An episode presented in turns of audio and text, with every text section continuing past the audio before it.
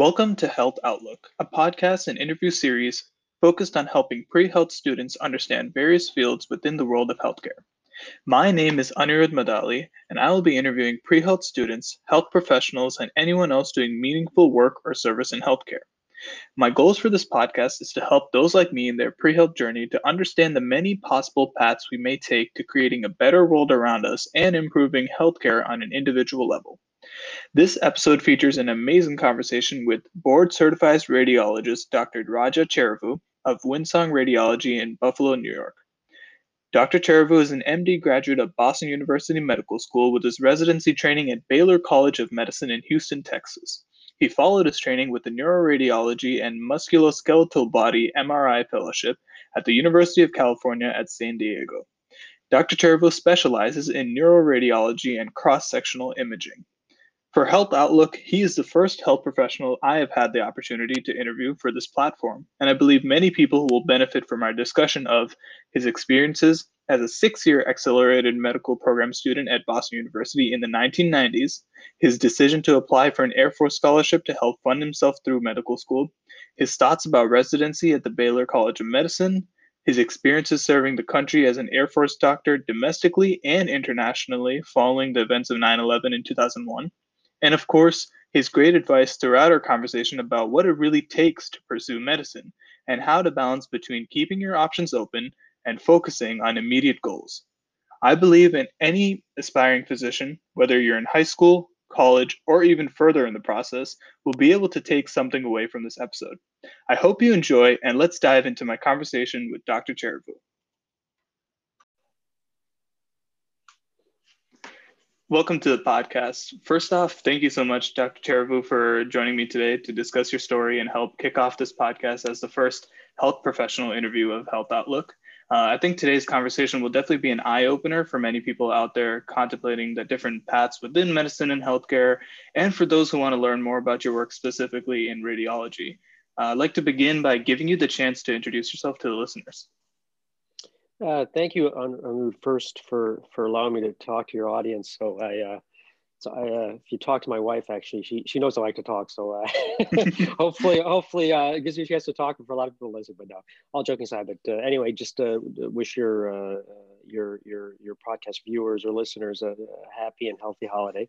Start off with that. But so my name once again, uh, Raja Cherivu. I'm a, a, physician, of course, a, a, radiologist currently working at Windsong Radiology Group uh, here in the suburbs of Buffalo, New York. Uh, I've been a practicing radiologist for for 20 years and. Uh, uh, attended uh, the accelerated medical program at, at Boston University, graduating uh, there in 1995. Went on to uh, complete my residency program at, Baylor College of Medicine uh, in 2000, uh, and then ended up taking a little sort of side trip there and spent a few years uh, in the United States Air Force, including some time overseas, and then went on to actually complete my, my MRI fellowship in San Diego. Uh, in 2003, and then uh, joined Windsong after that, and have been there ever since. Uh, so just a little, little bit about me. So great, yeah, uh, and, and, we'll definitely be touching up on uh, a lot of those, uh, a lot of those, I guess, different aspects of your career that you just mentioned. Uh, let's start by taking it back to your undergraduate days. You came in sure. as an accelerated med program student, uh, which in your mm-hmm. case at Boston was three years of undergrad followed by four, the standard four years of med school. Am I right? Uh, well, actually, I was actually the uh, in the six year program. I was actually the last six year uh, medical class. So I ended up doing. I ended up yeah. So I ended up doing uh, uh, two calendar years at Boston University. Uh, obviously, I, did, I, took summer school every year as well, and then and then did the traditional four years of medical school. So actually, for me, it ended up being six years. So I was, I, like I said, I was the last six year class, and then people who followed me ended up being a seven year program. Wow. Yeah, a lot of those. Um a lot of those programs aren't available now. Usually, the I guess the minimum um, year is usually seven. I think there's a couple of six-year programs out there. So I guess mm-hmm. to begin our conversation, could you talk a little bit about your first two years or two calendar years at Boston as an undergrad? Sure. Yeah, it was interesting. I mean, and I just to preface that, I'm saying now I know why they do an eight-year program. But so yeah, it was uh, you know it was challenging to say the least. You know, I mean, I think uh, and I think this might be helpful for a lot of your your younger listeners. Uh, you know, obviously when I uh, you know entered uh, college, you know, I was very very interested in doing medicine. I was I was pretty set on that, uh, you know, and and to be honest with you, never really veered from that course. Uh, but I, it was an eye opener to be honest with you. Uh, I mean, we're doing a uh, actually when I at BU, you know, I lived, you know, obviously lived at home, uh, you know, lived a, I guess I suppose fairly kind of your average kind of like childhood, I suppose. Uh, you know, lived in, in kind of middle class family in the in the suburbs of, of Albany, New York, mm-hmm. and uh, you know, going to Boston, the big city. You know, obviously, uh, sort of living in the big city for the and living by myself for the first time. Uh, it was it was quite an adjustment, and then you know, obviously attending a big school in a, in a big city, and I was in a very sort of competitive program. Uh, and it, it was uh, it was uh, to be honest, a little scary. You know, I mean, I ended up I was in college, yet I was almost college was almost like a uh, that's uh, what's the best way to put it? It, it was almost like it was it, it was just a, a, kind of just one sort of a means to an end in terms of I, I, felt like I was in college and before you know it, boom, I was in medical school. You know, so yeah. the, the whole college experience was was uh, was pretty quick and probably honestly a lot in retrospect probably faster than I would like, but uh, it, it is what it is. But uh, yeah, it was it was it, it was quick to say the least. So going back, uh, if you were to, I guess, get a chance to redo everything, uh, mm-hmm. would you would you take the traditional maybe uh, four plus four, or maybe even like the current accelerator med program where it's three and then four, or do you think that um, the six years is still an option that people could probably do in today's age? Uh, well, you know, I honestly, I mean, I mean, it's obviously a personal decision, and obviously, there, I think there there are no rights or wrongs. Uh, you know, there's no right answer or wrong answer. Uh, but I, I personally would, I kind of like the the sort of traditional eight year route for a couple of reasons. One, you know, I think it's you know, especially when you're that that age, you know, 18, 19, what have you. Uh, you know, I think it's important to sort of explore and kind of enjoy that that college experience. Uh, honestly, I mean, I, almost felt from going from I literally, I felt like I jumped from high school to medical school and, and really never sort of enjoyed that college experience as, as, as much as I would have liked. Uh, and I think, you know, that that's one reason I think it's important for, for young people to kind of en- enjoy that, the college experience because it oftentimes, you know, obviously differs quite a bit from, from, from childhood and, you know, college allows you to transition obviously from, from childhood to adulthood. Uh, and then two, I think, you know, honestly, you know, people will join and, and like I said, there were a lot of people in, in my class, I think, uh, who kind of had similar experiences, but the, you know you join and you maybe you're gung ho about medicine or, or a healthcare field, uh, healthcare pathway, and then once you you're actually in college, maybe you, you like something else, you know. And yeah. and I think you know, and I actually did have a couple of people in my program who, to be honest with you, ended up, I think, you know, obviously very bright and and, and qualified academically, but then really didn't like the you know the medical school pathway, and mm-hmm. uh, a mm-hmm. couple of them dropped out. Um, and uh, I think to be honest with you, maybe even a couple probably even continued with it and didn't like it, you know. So I think it's it's important to you know go to college and like I said, you you you might you know you realize oh yeah you know I love I love the medical sciences, I love medicine, so on and so forth, and you know great. But others might say well you know actually you know I like maybe I like archaeology or I like sociology or what have you. But I, I think mm-hmm. it's it's nice to keep your options open as long as you can. Uh, so yeah, in retrospect, I probably would have done just sort of the traditional eight year route. Uh, yeah. And, and also, you know, I think it allows you to, uh, you know, like I said, it also allows you to mature, right? I mean, I think mm-hmm. jumping from, uh, it's not jumping from high school to medical school is not for everyone. Let's put it that way. Yeah. Yeah. That, that definitely makes a lot of sense. And um, I guess in your case, you, you said that you were kind of you know, always about medicine and that you knew that you wanted to do this. Mm-hmm. Uh, was there specifically time in your undergraduate days when you knew that radiology was in your future, or were you still uh, figuring out what aspect of medicine you wanted to kind of go into in the future? Yeah, no, I don't think. I mean, I think for most people, you don't really know what you want to do until uh, probably your your third year of medical school. I mean, I'm not sure if your if your listeners are kind of aware of how it typically works, but you know, obviously, usually you go to four years undergrad and then you you end up uh, um, we'll leave all the exams out for now, but you end up doing two medical school. Essentially, the first two years is basic sciences, so it's mm-hmm. just, you know it's, it's biology, it's physiology, whatever, what have you, and then and then it's two years of clinical medicine. So you you do your clinical rotation. So I think yeah, uh, for most people, including myself, you you really don't know what you want to do probably until your third year, until you actually, you know, test out or kind of like uh, check out the different subspecialties. So, I, mm-hmm. like I said, so I probably didn't make my decision honestly, probably till probably my third year of medical school. So. Interesting. So, uh, what advice would you give to someone like, for example, I'll take I'll take myself because um, you know coming into college, I'm interested in neuroscience as well as sports medicine.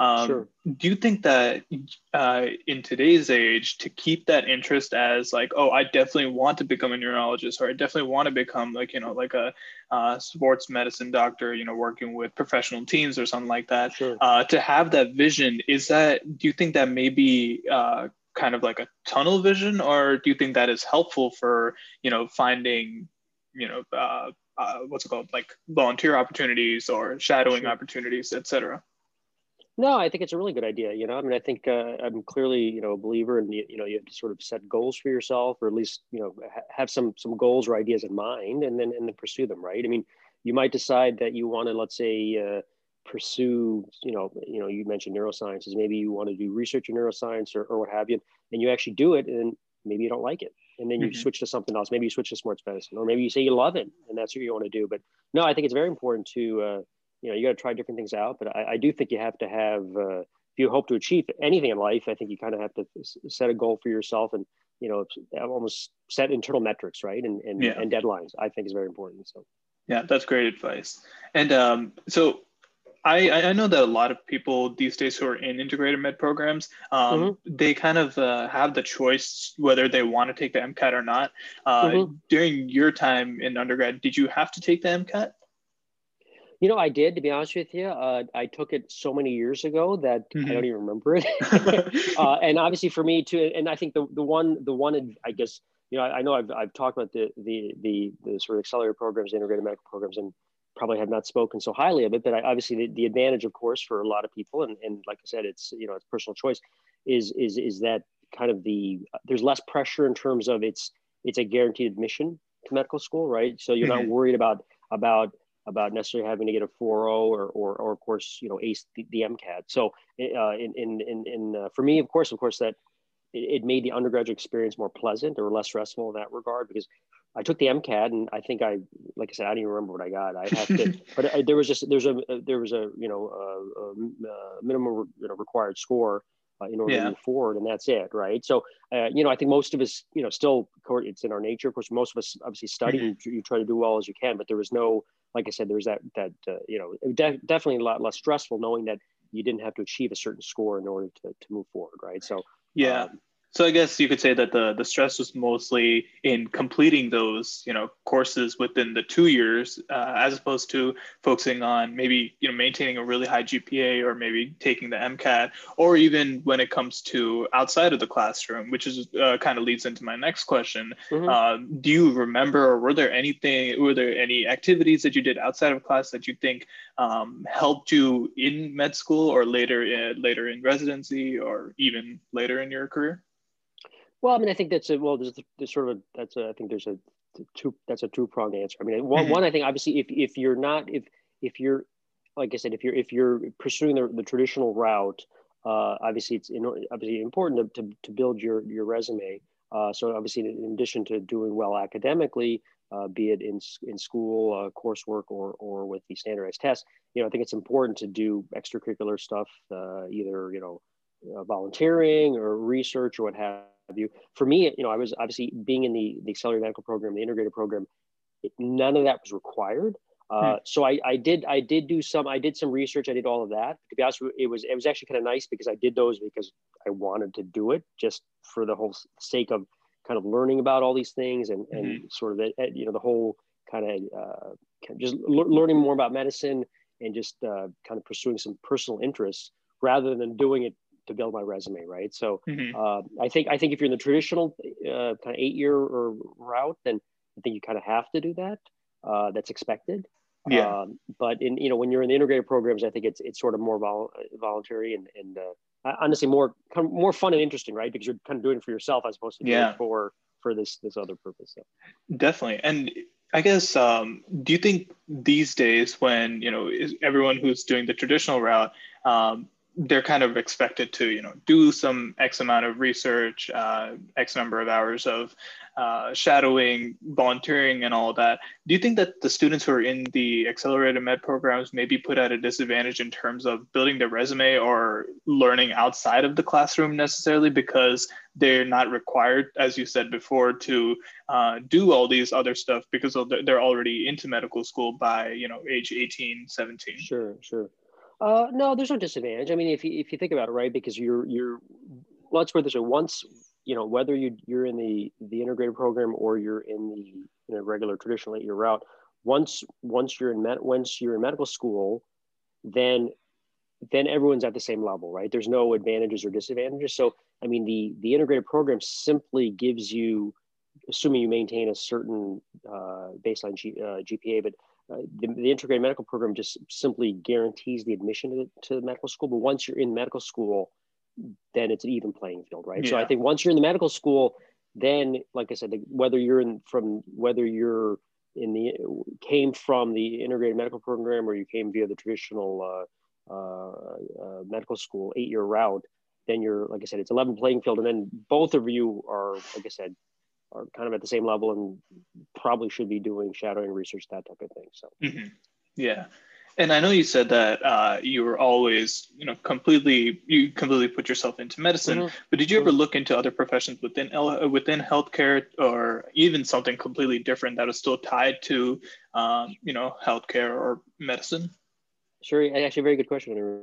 Actually, I, I, I did actually. I mean, I literally, you know, you get into medicine, and uh, actually, to be honest, I, have a, I, I, I did, and I still have do have a great interest in uh, actually in public health and actually sort of public health policy, actually, hmm. uh, which I think at some point maybe I'm in a private practice situation, so it makes it a little more challenging for me. Mm-hmm. Uh, but I do think that's actually an excellent question. I think for for you know a lot of your listeners too, I think you know one thing I did learn is right once you do you do medicine and then you you know you realize that there's more to just the, the you know you you mentioned the term tunnel vision before uh, and it, it, it's sort of a double-edged sword because the thing is to be good or to be excellent at something you kind of have to spend all your time on it or 95% of your time yeah. and the funny thing is so in you know medicine you know there's so many between obviously your your your your your, your undergraduate coursework the the mcat all the board exams you take at the medical school level you know your, your final you know residency board so there's so many hoops you have to jump through that you end up you're almost you're compelled to, to develop that tunnel vision because like that's the only way you can get through. Mm-hmm. uh, so but that being said once you get through all of that you're like oh some of these other things are interesting you know? So i, I do uh, you know like i said people do have uh, like i said a lot of my colleagues i mean you have their uh, you know there's public health there's public health policy there are a lot there are a lot of different things. So yeah i mean i, I still like i said at, at this point in my career we'll we'll see where it goes. Uh, but i do have an interest i do have a, an interest in, in in public health actually. And obviously especially now it's you know that interest in or at least that awareness of public health of course has been heightened with the, the whole uh, covid-19 uh, pandemic. But uh, i've always had interest in that so. Yeah that definitely is more prevalent than i guess ever um, in in a lot of generations lives. Um, I guess now moving on to your time in med school. Um, mm-hmm. did, so I understand that you started your four years at Boston University Med School um, by joining the Air Force. Uh, how did the how did joining the Air Force work in terms of your medical school education uh, and afterwards? Uh, well, actually, what ended up happening was I kind of sort of kind of lucked into the Air Force thing. I suppose I end up I was, like I said I was in the six year medical program in Boston University, and I started at, at BU in actually 1989. Uh, so what ended up happening is at the time, it, it, the I did not, and this is talk about the sort of bring back about being being a you know kind of sheltered high schooler, I suppose. But mm-hmm. uh, I was very naive. I'm like I didn't realize how expensive school was. Right. Yeah. So I ended up I looked into some of these these these scholarship opportunities, uh, including the, the, military scholarships. Uh, so I actually ended up uh, I had I got Air Force scholarship and I had Navy scholarship that actually paid for medical school. Mm-hmm. And uh, I, I chose the Air Force one because I'm not a big fan of the water. So I ended up, uh, I, so I ended up, I, I took the Air Force scholarship. So I ended, as it turned out, uh, I ended up signing up too late for the Air Force scholarship. So I ended up getting a three-year scholarship instead of a four-year scholarship. Uh, and as part of that, uh, that, that deal, I essentially owed a year of service for every year of medical school that they covered. So since I had a three-year scholarship, I, I owed th- three years of, of payback time. So uh, and that payback time did not the, the clock didn't start until I actually completed my residency program. So, you know, long story short, I started college in 1989. I actually did not uh, put on my Air Force uniform until 2000. Uh, wow. So, so I mean, I did some summer things, but mm-hmm. basically, yeah. So I started. I started. I essentially I started working for the Air Force. Actually, had a, a NATO training base in Texas. Uh, actually, as a basically as a community radiologist, right? I mean, there's a, mm-hmm. a small uh, on base uh, hospital that would, uh, of course, serve ser- serve the the active duty people personnel as well as their families. So mm-hmm. small, a small little uh, uh, suburban hospital, basically. Uh, and so yeah, so, so I started that in 2000, and then uh, actually, as it turned out, uh, obviously not you know you guys are too young for this, but obviously 9/11 was mm-hmm. just, you know September 11th, 2001. So I actually I started in 2000. So 2000 the summer 2002, I actually spent overseas in Oman.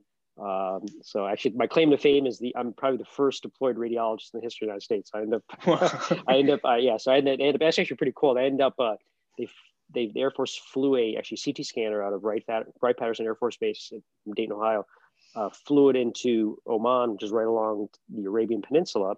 Mm-hmm. So uh, with anticipation, and they essentially build, the Air Force built a little field hospital there, right in the desert, mm-hmm. uh, right near uh, Muscat's the capital of, of Oman. So it's literally in in Seeb International Airport, literally mm-hmm. like right next to that, and within anticipation of troops coming in from from Afghanistan to to to Oman and then to Germany and then back to actually Baltimore. So, but yeah, it was interesting. So I was lived there, lived uh, lived uh, in a tent with eight other guys, and uh, and uh, yeah, lived, literally like you know, like I said, your viewers or, or your listeners are gonna be way too young, but like it looked like Mash. If you look, they go go back and I'm sure find the Mash on Netflix or something, but uh, episodes of Mash. But uh, yeah, but literally lived in the desert in a tent in a in a tent wow. city, and uh, it was it was, it was interesting to say the least.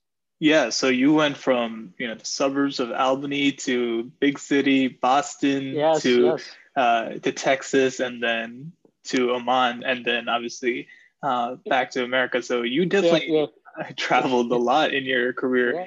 Yeah. Um, how long did you have to serve after your residency? That was, so was three years. Uh, did right. the three years? Um, uh, did all those three years uh, were those in Oman, uh, Oman, or did you do some part of it in Texas or um, elsewhere? Uh, yeah, no. So I actually, so I was stationed in in in uh, uh, Sheppard Air Force Base in Wichita Falls, Texas. It was about mm-hmm. two hours northwest of Dallas Fort Worth, but 20 minutes from the Oklahoma border. So I was actually stationed there. That was my home base. Uh, but then I ended up spending uh, four months in in Oman. That was the overseas. Uh, okay. But uh, yeah, most most of the time was in was in Texas. So. Interesting. And do you think that uh, looking back, do you believe your life would be a lot different if you chose not to join the Air Force and you know go the you know just try to pay medical sure. school by yourself yeah, and uh, continue your career that way? Of course, it's a very good question. Uh, yeah, I was very different, and uh, you know, I'm I'm uh, I'm glad I did it. You know, it was a uh, very different experience, and uh, uh, like I said, I mean, you end up you know, I think a lot of people in medicine end up it, it, it, kind of everyone. I shouldn't say well. A lot of people, it's, it's cookie cutter, right? Everyone kind of does the same thing, and, and mm-hmm. you end up, uh, you know, traditional medicine. You you you typically tend to meet people who are like yourself, uh, which is great. But you know, to me, it's like it's nice actually seeing other people meeting. You know, I think it, it kind of mm-hmm. changes your perspective on things. I think so. But yeah, no, it was it was a great experience. You know, three years there, and uh, uh, like I said, I met, met you know people from obviously from from all over the country uh, you know, stationed at, at uh, you know, in, in uh, Sheppard Air Force Base and spent some time overseas. But yeah, definitely it was a definitely an eye, eye opening experience. But yeah, it's uh, very fond memories of my time in the Air Force. Interesting. Um, so going back to, I guess, your accelerator med program, um, mm. some accelerator programs allow students to apply to other med schools after their time sure. in undergrad um, okay. and maybe look elsewhere to continue their education. Yeah. I don't know if this is kind of applicable to all um, programs, but I know that there's a handful, or at least, uh, sure. uh, you know, at least a handful who do uh-huh. this. Did you get a chance to do this? And, uh, you know, if so, could you explain how you made the decision? Uh, yeah, for me, I, I did not have the the opportunity to do that. Uh, mm-hmm. Like I said, when you know, for me, that was you're talking uh, you're talking 30 years ago, right? So yeah. things were much different th- different back then. Uh, mm-hmm. You know, for me, you know, this is for me. This, I'm this is back in the day when I'm filling out applications on pen and paper. You know, this is uh, pre pre cell phone, pre high speed internet. You know, the computers were their infancy. So, uh, mm-hmm. yeah, we you didn't have that opportunity back then. I, I do know now though, yeah, you do have, there's some ways you can, you can apply to other schools and so on and so forth. So I'm not, I, I guess, not the expert to comment on that, but I, I, mm-hmm. I do firmly believe though you, you should, you know, if, if able, you should, you know, you should keep your options open and do what's best for you. But, uh, but yeah, do your, as you said, there are programs that allow you to do that. Yeah. And um, what would you say to a student who is currently contemplating whether or not to join the Air Force, the Navy, or Army, um, mm-hmm. to I guess to help themselves, you know, uh, fund their medical school education, mm-hmm. but mm-hmm. don't necessarily want to serve the you know serve the nation. They're they're thinking more on the financial side of sure, uh, of course uh, I guess I, have read, you know, places where they say, you know, don't do it unless you actually want to serve the nation. And it, obviously, that makes a lot of sense. But yeah. for people who, you know, who are paying for four years of sure. know, medical school education, it is a pretty prevalent uh, scholarship, right? Uh, yeah, I think so. I mean, even more so, more I think more so now than it was back then. Mm-hmm. Uh, obviously, to, you know, tuition, you know, uh, college uh, tuitions, obviously medical school costs continue to rise, you know, and disproportionately relative to to the you know, increase in inflation, so on and so forth. Uh, yeah, I mean, I think you know, I'm I'm I'm glad I did it. Uh, mm-hmm. You know, for me, I think it's well, it's two things, right? It's, it still comes out of personal choice, but I mean, you're there, I think at least in my mind, there are two there there are two things to consider, right? One, obviously, what's the actual cost to go to school, uh, and then two, who's going to bear that cost, right? So for a lot of families uh, including you know my family. You know my my parents, you know, were were willing to to put me through school. Right. That's you know mm-hmm. for a mm-hmm. lot of people that's considered to be like a parental obligation or what have you. Uh, but of course, if you come from a family with with with you know multiple siblings and you know and or you know obviously parents have limited financial means mm-hmm. i mean it, be, it becomes a challenge right like how yeah. are you going to put your kids through school so for me honestly it was it was kind of a no-brainer uh, because school was very expensive and I, I know it was going to be a challenge, of course, for me to pay it in terms of mm-hmm. obviously accruing, uh, you know, uh, uh, big debt burden.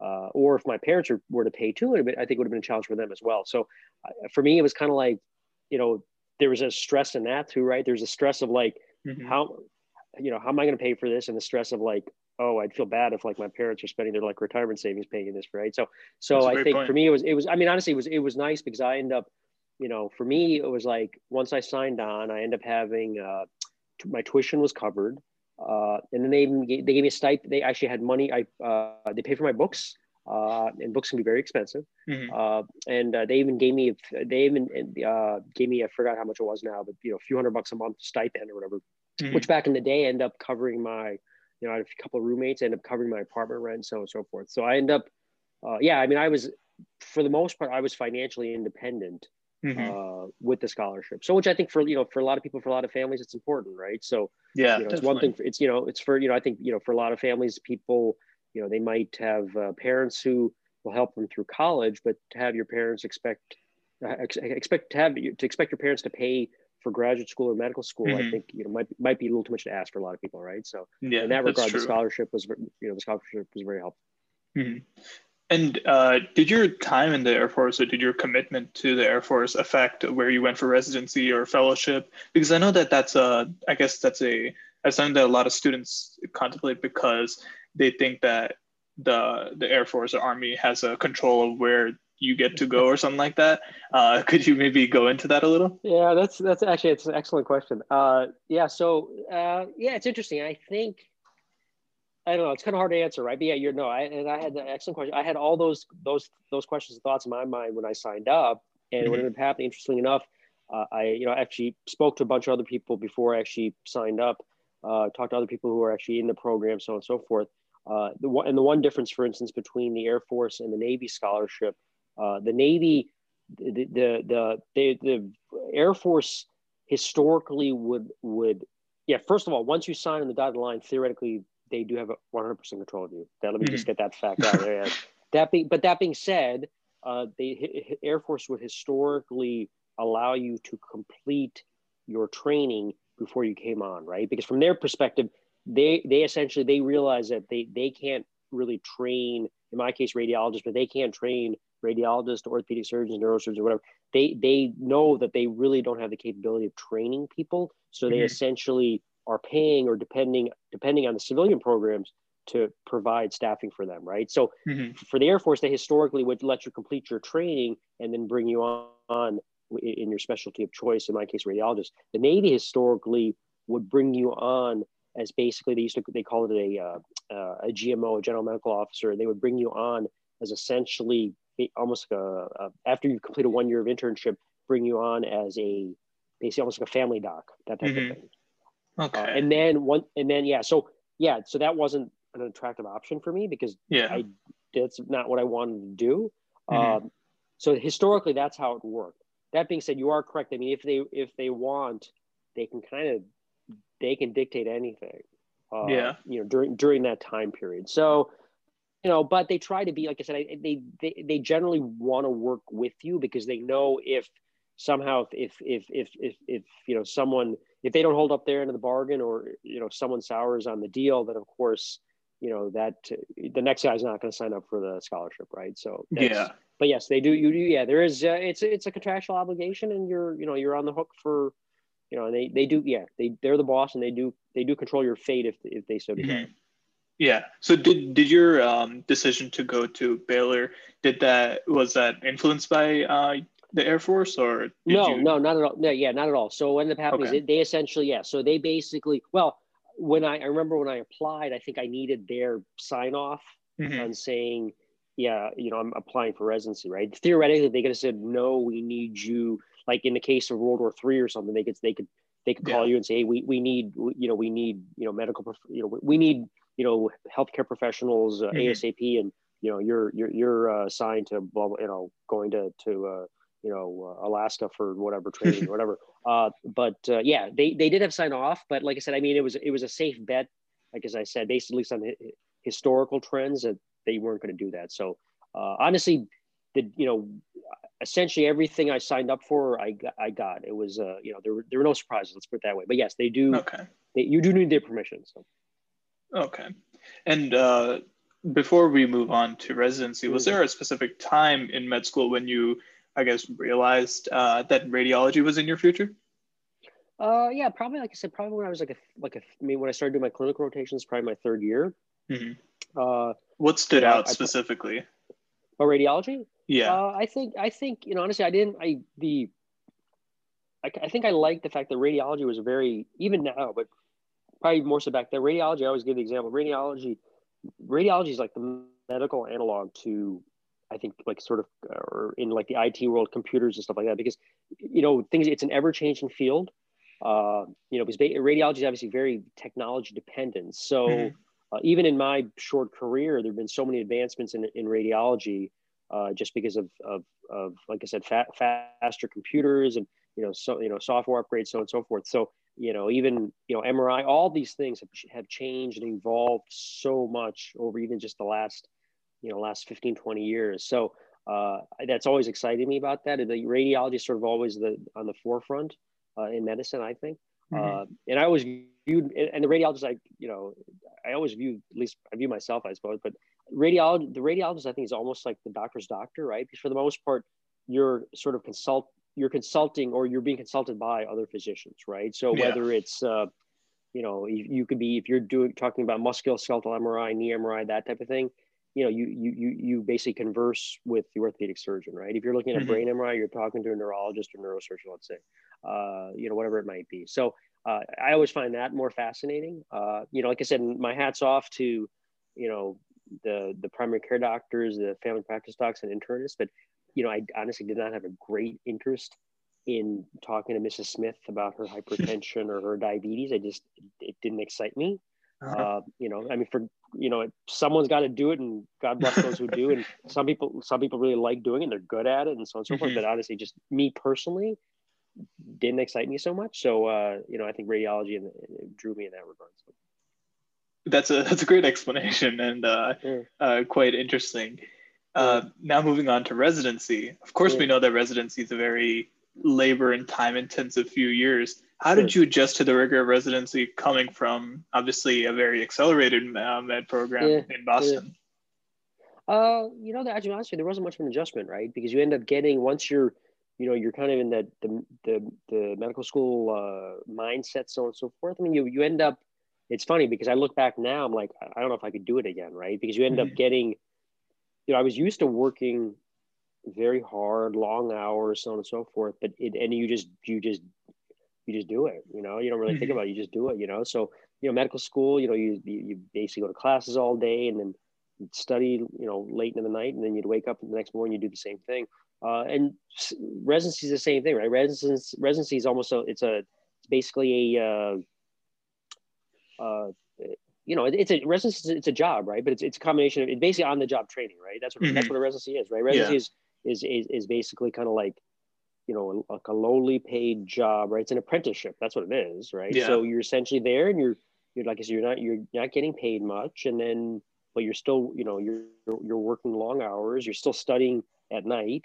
Uh, and now there's the added stress of you actually have some responsibility.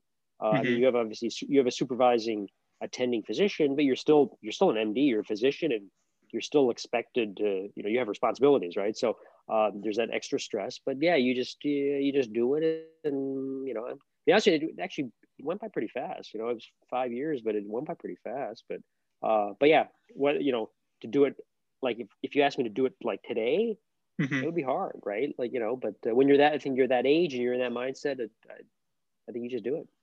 So your residency took five years. Um, is that specifically for radiology, or um, how does that work in terms of yeah, yeah, yeah. So typically, for most for most uh, medical subspecialty programs, typically you do you do one year internship, uh, mm-hmm. depending on what path you take. If you're if you're going to like sort of the medical medical subspecialty path, you typically do a one year internship in like internal medicine.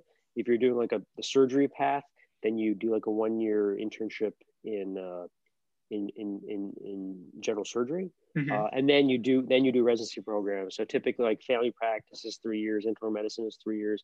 Uh, radiology is, is four years. Uh, you know, but if you, let's say do, you know, orthopedic surgery, it's like five years, Neurosurgery is like seven years or whatever it is. Right. Wow. So, and then, and then p- people, then after that, people typically, depending on the specialty, people will do a fellowship after that. So mm-hmm. like if you do internal, if you do internal medicine, if you do like cardiology, for instance, depending on the program, it can be like three years of internal medicine, then you can do three or four years of cardiology, that type of thing. So mm-hmm. for me, for radiology, and it, it, varies based on the program and the subspecialty, but for me specifically, it was the one year, one one year internship I where I did a kind of a internal medicine thing. Then I did four years of radiology, uh, mm-hmm. and then I did a, a, then I did a year MRI fellowship after that. So so six years after medical school in me for to- in total. Yeah. And so your fellowship did did you complete your fellowship at uh, UCSD um, after your time in the Air Force, or was this before? Yeah, so actually, yes. To, to your, your previous question, I ended up doing it after because what ended up happening is when I completed my residency program at Baylor, then the Air Force, I said I, I want to do fellowship, and they're like, mm-hmm. "Oh, we need you to work at Sheppard Air Force Base." Okay. So I said, okay, that's that's that's okay. You're the boss, I guess. So uh, that's what I did. So which was actually you know worked out for me fine because I ended up doing. I spent three years in the Air Force, which was my basically my first real job, ind- independent, right? Uh, mm-hmm. Independent, working independently as a radiologist. Uh, and then I, I, did my three years there. Then I actually did, interesting because then I did my fellowship after that in San Diego.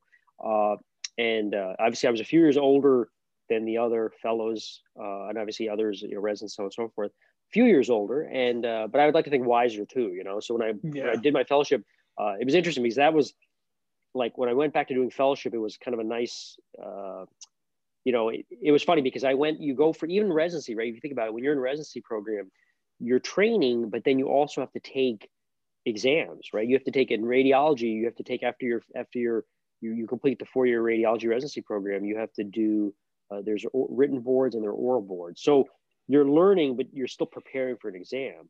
So after I was done with my Air Force and I, and I went to fellowship in San Diego when I was doing MRI fellowship, for me, it was all about I wanted to learn as much as I could because then mm-hmm. I knew afterwards, like I was actually going to work in the real world by myself, right? So it's like, yeah, oh, I better I better learn as much as I can because this is basically the last time I'm going to school, you know.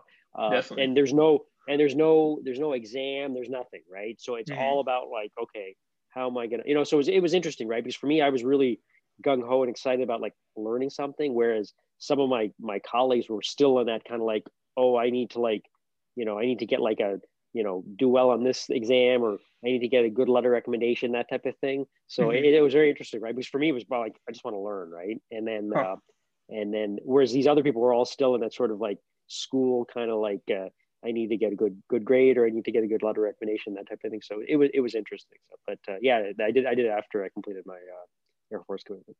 And how did you decide on a fellowship in neuroradiology and musculoskeletal body MRI? Uh, yeah, I mean it's a good question. So I end up I end up doing after I t- spent my time in my Air Force. It's it's funny because then I, you know, you you go from the very theoretical, like school is all like is all theory, right? Like you go to school and you want to get a good grade and this, this and that, whatever, but like it's not real life. And mm-hmm. then you actually like in real life you're like, oh, I didn't know that as much as well as I thought I did, or whatever it might be, right? So, or you know, there are a lot of things in school that ne- aren't necessarily practical or applicable to real life. So when I spent my time in my Air Force in the Air Force, I'm like, oh, I really probably should learn more about this, or I or have a greater interest in this, or so on and so forth. So for me, you know, I was talking before about changes in technology, like MRI, for instance, all of the different the you know without getting into the weeds, but a lot of the, the pulse sequences, a lot of the stuff had changed so much, even just over the last, you know, before when I completed my residency to spending my time in the Air Force, even over that time period, over that for, that few years, things changed quite a bit. So I really, mm-hmm. you know, I kind of felt like I needed like, oh, I probably should do some MRI fellowship to really kind of get back up to speed in some of those ah. things, right? So that's that was kind of one thing that drove me because I really, to be honest, I felt kind of weak mm-hmm. in that in that in that sort of subspecialty and that modality. So that's why I uh, pursued that uh, fellowship. Do you think that would have changed if you didn't have to spend some time uh, in the Air Force? Oh, for sure. Uh, I you know I don't know what I would have done. I probably would have done. Um, I don't know. Maybe looking back, I probably would have done like maybe like musculoskeletal or, or mm-hmm. fellowship, right? Because I do, I'm a big, uh, big sports fan. I do actually have, uh, you know, like I said, a lot of the orthopedic stuff. So like the knee MRIs, that type of thing. I do, I do have an interest, personal interest in that. Mm-hmm. I probably would have done that because I think I had a, I had like an interest in that. And I would have done that. But after completing my, like I said, my time in the Air Force, I'm like, oh, it seems more practical for me to learn mm. a lot of the general MRI stuff as opposed to uh, sticking to, to to the MSK stuff, musculoskeletal stuff.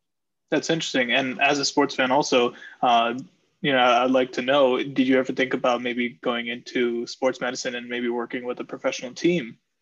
Yeah. Well, for me, I it, I can't really do that. Well, I guess I could. We uh, I'm a, I'm a radiologist, right? Mm-hmm. So usually when when the you know the, the the the sports teams, be it college or professional, they usually they will have uh, uh, they'll usually have an uh, internal medicine doc mm-hmm. as one of their team physicians, care, taking care of like general health of the players, and then they have an orthopedic surgeon. Yeah. Or usually more than one orthopedic surgeon taking care of obviously the sports related injuries, right? Mm-hmm. So uh, for me as a radiologist, like obviously not qualified to do to do either of that to do mm-hmm. to for, fill either of those positions.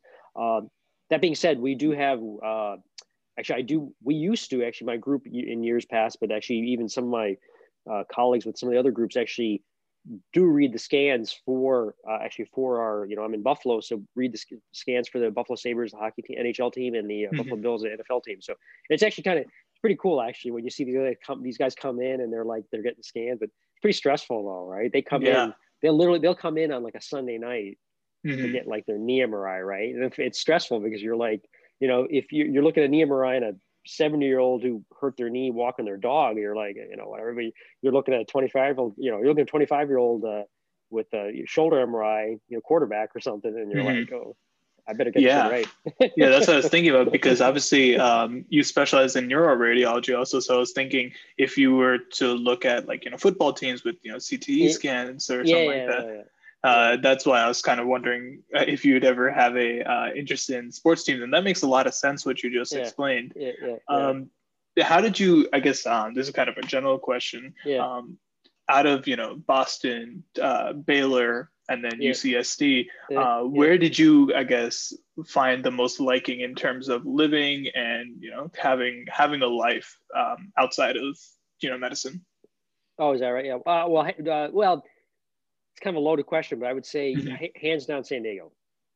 Okay. Right. But but that it's different though, right? Because I went from, you know, when I was in, you know, I went from I was in Boston when I was in my late teens, early 20s, I was a college age, you know, like mm-hmm. like you are. And then Boston that was Boston was fantastic for that. To I went to San Diego where I actually was was was married and had a kid and I was like at the end of my training, right? But San Diego weather wise is, you know, I'm doing this this podcast right now. Like it's about eight inches of snow outside right now. Oh so, yeah. Uh, so right here, but uh, but we're obviously in you know in, in, late December, but but yeah, San Diego by hands down has got to be the best weather in the United States, right? It's mm-hmm. it's like 60, 65 degrees like every day. You know, that sounds you amazing. Count, you, you, you, can, you can count on one hand the number of days it rains, and then uh, obviously it doesn't snow, but but yeah, no, San Diego by by far was my my favorite uh, favorite stop. But uh, you know, we were there only there for a year. Obviously, uh, you know, it's a California super expensive place to live, and uh, mm-hmm. uh, you know, obviously, no, we didn't have any other uh, you know family connection or what have you. So, but yeah, no, San Diego, I love San Diego. Okay, and uh, before we wrap up, I guess uh, work yeah. about your you know, uh, sorry, a question about your current work. Um, yeah first, I want to ask you, how did you make your way to Buffalo? Because obviously, you just said that you love living in San Diego, but uh, you know, living the living standards, I guess, in California are a little expensive. Um, yeah, yeah. How did you find your way to, uh, you know, sure. one of the coldest places in the country? Oh, geez, yeah. Well, it's funny, right? How life life goes in a circle, right? Yeah. So I grew up, I grew up, I grew up in Albany, and mm-hmm. and for the same reasons, cold and this, couldn't wait to get out, right? So I went to Boston with the big city, blah blah. blah and, made way way down to Texas and California, right? So I went from East Coast to, to West Coast and then up essentially back to the East Coast, right? Yeah, and uh, international. Yeah, and international, and, and, international too. Yeah, right, right. But uh, no, we came back. I mean, my like I said, I grew up in uh, uh grew up in Albany. So my family's still here. My you know wife's family's up in, in Toronto, right? Which mm-hmm. is only for I don't know how many of your listeners know the, the geography, but uh, yeah, we're only we're you know two you know two hours 15 minutes from from uh, from toronto which is one of the nicest cities in in the world and uh, mm-hmm. you know we're four and four and a half hour drive from my, my parents in albany so yeah i mean came back for came back for really for family reasons and i'm you know i'm glad we uh you know we made the move in buffalo i mean the uh you know, you, we said you mentioned before about how San Diego. I love San Diego in terms of weather, so on and so forth. That I must say, with with the you know, you know, with all honesty, the of all the people I've met, like anywhere, by far the people in Buffalo are the nicest by far. So generally, you know, where you know bumping into someone at the grocery store or whatever, but uh, super nice people. So yeah, I'm, I'm glad we came back here, and like I said, we're we're close to family, so that's ended up uh, kind of being the, the, the deciding factor. That sounds great. And uh, how how's your work changed currently in the pandemic? Obviously, I know that you've talked about how your work is mostly interacting with other physicians um, yeah. as opposed to or well the majority of your work is yeah, interacting yeah, with other physicians. Um, how has that changed now that everything is essentially virtual?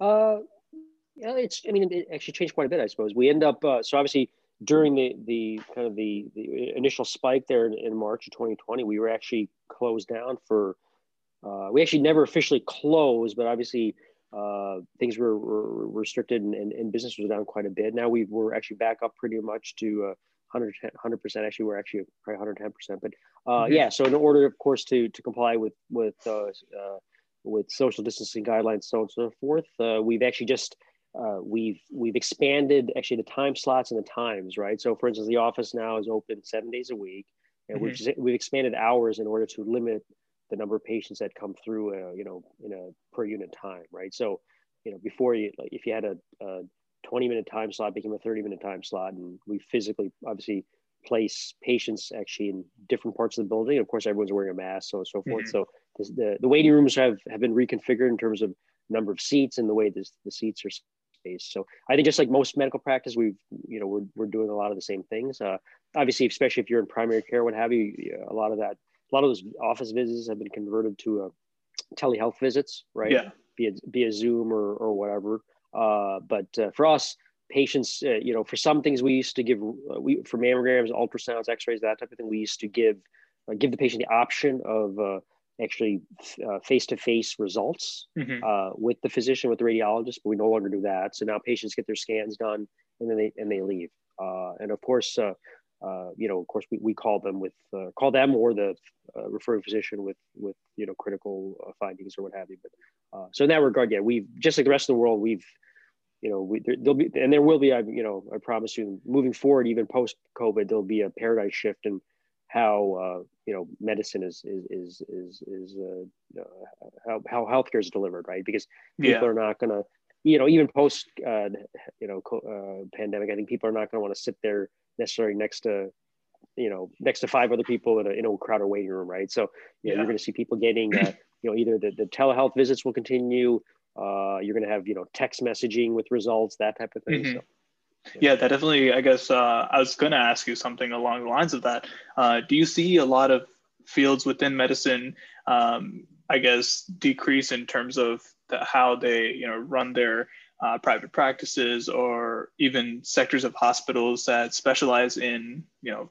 uh, I don't really know any specific example, um, but like you said, with you know certain hospitals or um, you know care centers not allowing patients anymore to kind of sit and wait for their you know physicians. Mm-hmm. Um, do you see that happening? You know, for a very long time to the point that maybe some fields don't even have patients come in anymore, and everything is essentially just you know give a scan or give a text message or give an email.